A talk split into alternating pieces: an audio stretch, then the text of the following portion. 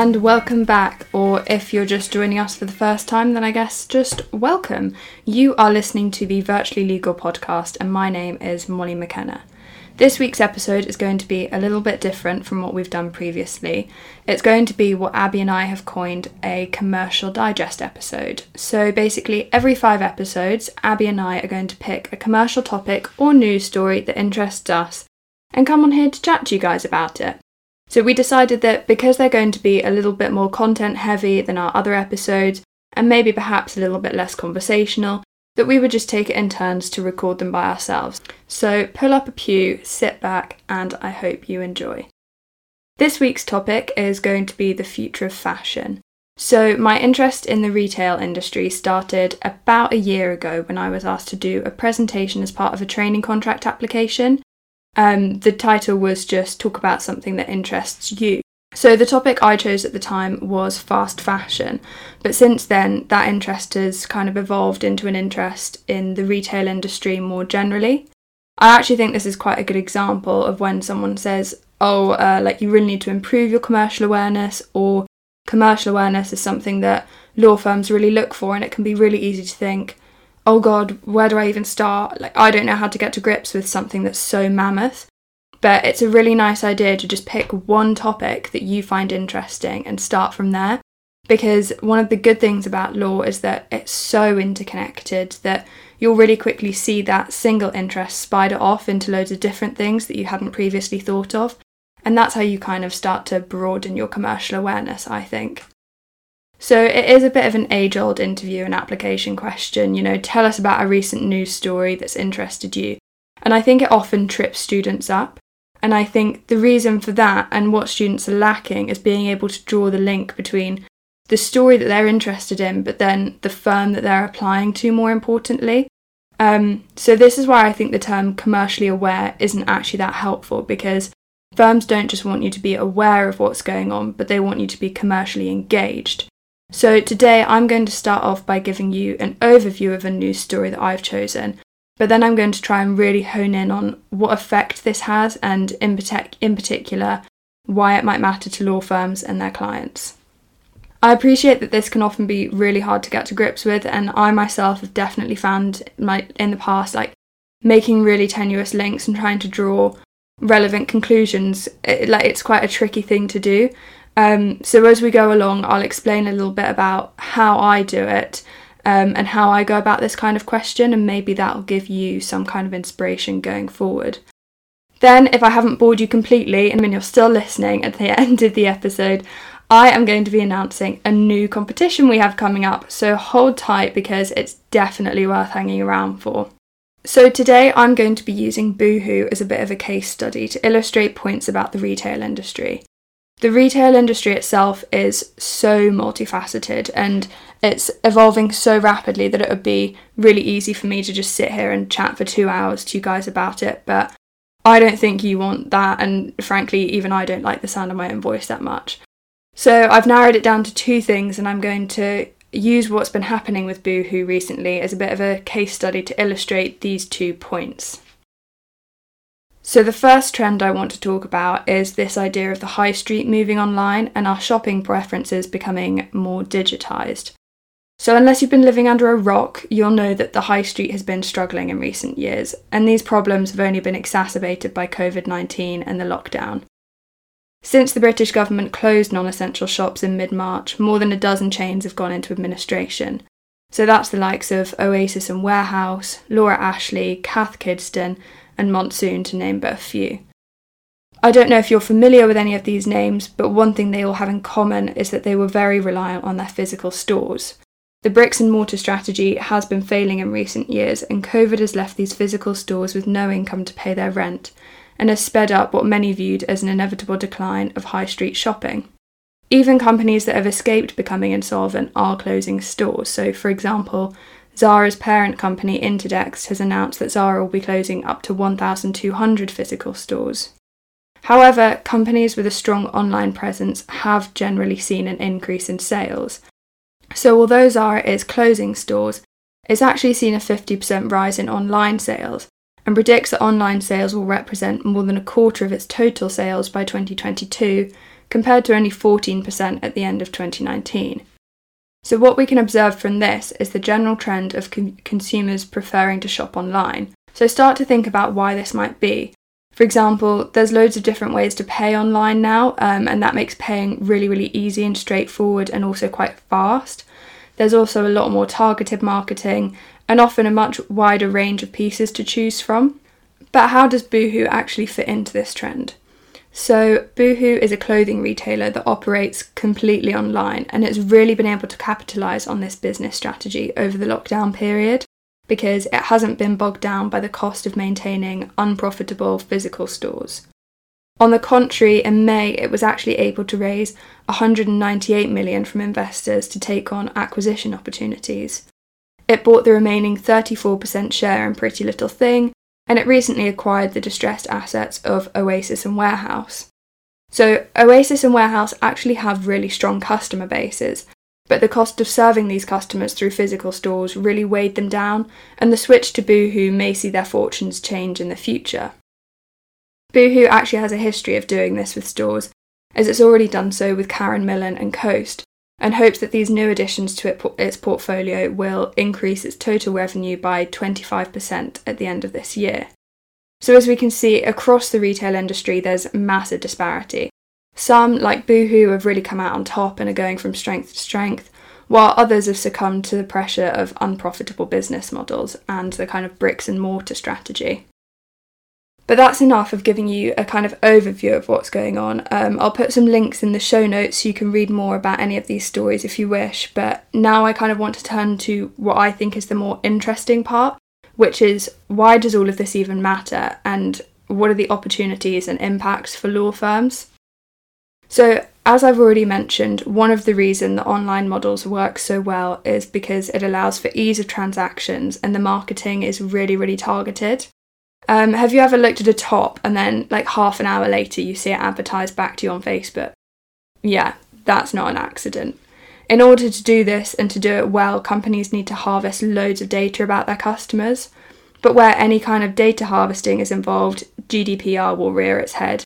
And it's the role of law firms to ensure that companies are staying within the rules in terms of what they're doing with data, so how long they're keeping it and who they're selling it to. There's no point raising really high revenue if your profits are just going to be slashed through fines because you're not conforming to GDPR. Another potential problem with having loads of people's information is what if that information gets leaked or hacked? Does the company have adequate systems in place and insurance to ensure it's able to cover itself if it were hacked? As we've become increasingly reliant on digital markets, it will come as no surprise that the number of sophisticated hacking scandals has also increased, and this is something that law firms and their clients need to be responsive to. Another ramification, which comes from closing physical stores, is the knock on effect for employment. Employment departments in law firms have definitely been kept busy over lockdown, from constantly evolving advice on furlough and flexible furlough to making sure that they're conducting redundancy processes fairly and that they aren't opening themselves up to any discrimination claims. So these are just two angles that you could approach this story from. But as I said, law is so interconnected that there's loads of things that I haven't touched upon. So, what effect will this have on commercial real estate going forward, for example? Or if a company is going into administration, what are their options in terms of restructuring and insolvency? Start thinking of your own ideas because these will be relevant when I introduce the commercial awareness competition at the end of the episode.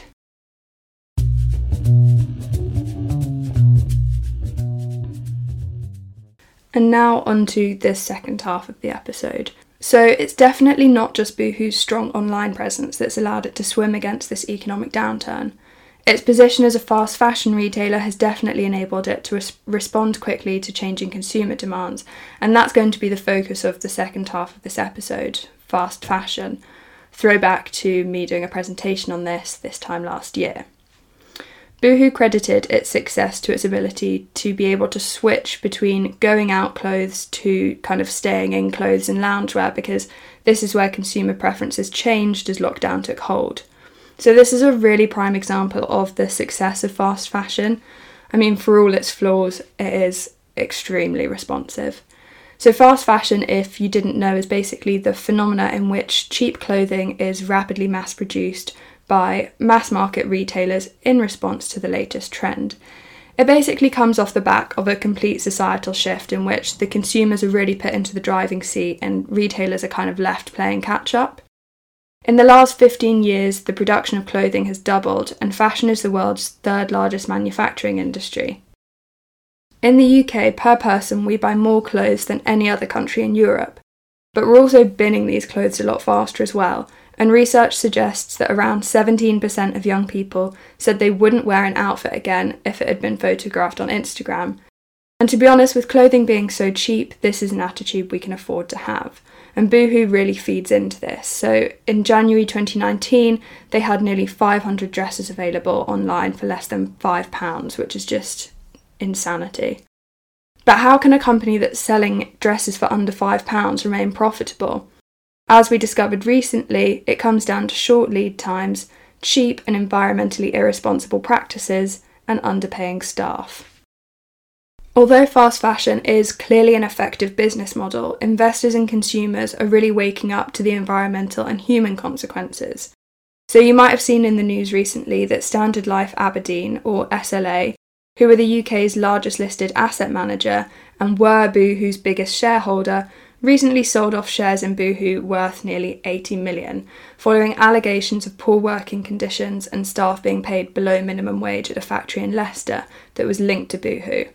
So SLA slammed Boohoo's quote, inadequate response to a Sunday Times investigation, which revealed what was going on at the factory. Following this, major retailers such as Next and ASOS cut ties with Boohoo and wiped 1.5 billion off the fashion brand in just two days. But what's the legal impact of all of this? Are fashion companies going to be forced to clean up their act, and is this something that law firms, retail clients kind of need to be mindful of going forward? Well, we're waiting to see what punishment Boohoo will face for their poor working conditions and malpractice, but fast fashion more generally has actually escaped sanctions, and it's unlikely that regulations are going to be put in place to curb the trend. In 2019, the government rejected proposals by the Environmental Audit Committee, which would have forced retailers to take responsibility for the waste they create. This involved really simple things such as prohibiting companies from being able to burn unsold stock, so from my perspective, it was really disappointing to see that the government's um, response or lack thereof. Particularly given the woes of the retail sector at the moment, the government's unlikely to start imposing harsh sanctions and regulations, and in many ways, the industry is left to mark its own homework through voluntary schemes such as SCAP, which is the Sustainable Action Clothing Plan.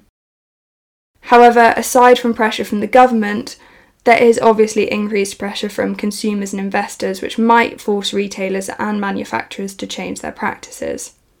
This might involve things such as reviewing and renegotiating supply chains in order for companies to become more ethical, accountable, and transparent. Additionally, it might be a wake up call for retailers to review their own employment practices and ensure that they're not leaving themselves open to any claims of modern slave labour. So for Boohoo, fast fashion has been a bit of a double edged sword. On the one hand, it's allowed them to have really short lead times in production that have enabled them to be really responsive and come out on top during lockdown. However, as the reality of this practice has been exposed, investors and other big brands have been quite keen to disassociate themselves, and it'll be interesting to see what Boohoo does to remedy this going forward. How profitable is the fast fashion model in the long term?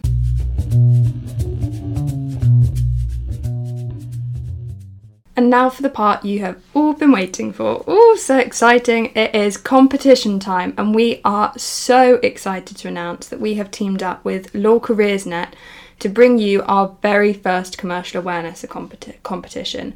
So, here's how it's going to work and how you can get involved. We are asking you, lovely lot, to write 300 to 500 words following on from today's episode. As I said at the start, the retail industry is a massive topic, and I definitely wouldn't have been able to cover it all.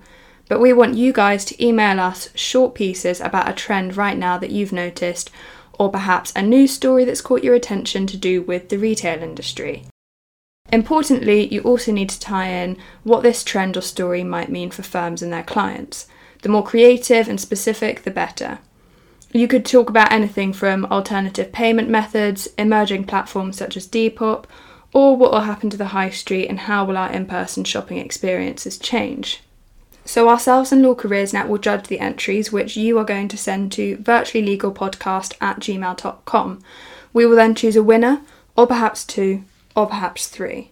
And if you do win, we're definitely not just going to be giving you a high five for taking part because we are currently organising prizes, which will be in the forms of calls with grad recruitment and trainees from top firms. So watch this space because there is more details to follow on our LinkedIn page. Honestly, what more could you want going into a new recruiting round? To enter, please send your 300 to 500 words to virtuallylegalpodcast at gmail.com Follow us on LinkedIn, and to increase your chances, comment on our LinkedIn post tagging a friend. If you have any questions, please let us know, but for now, good luck and we'll see you again in two weeks' time.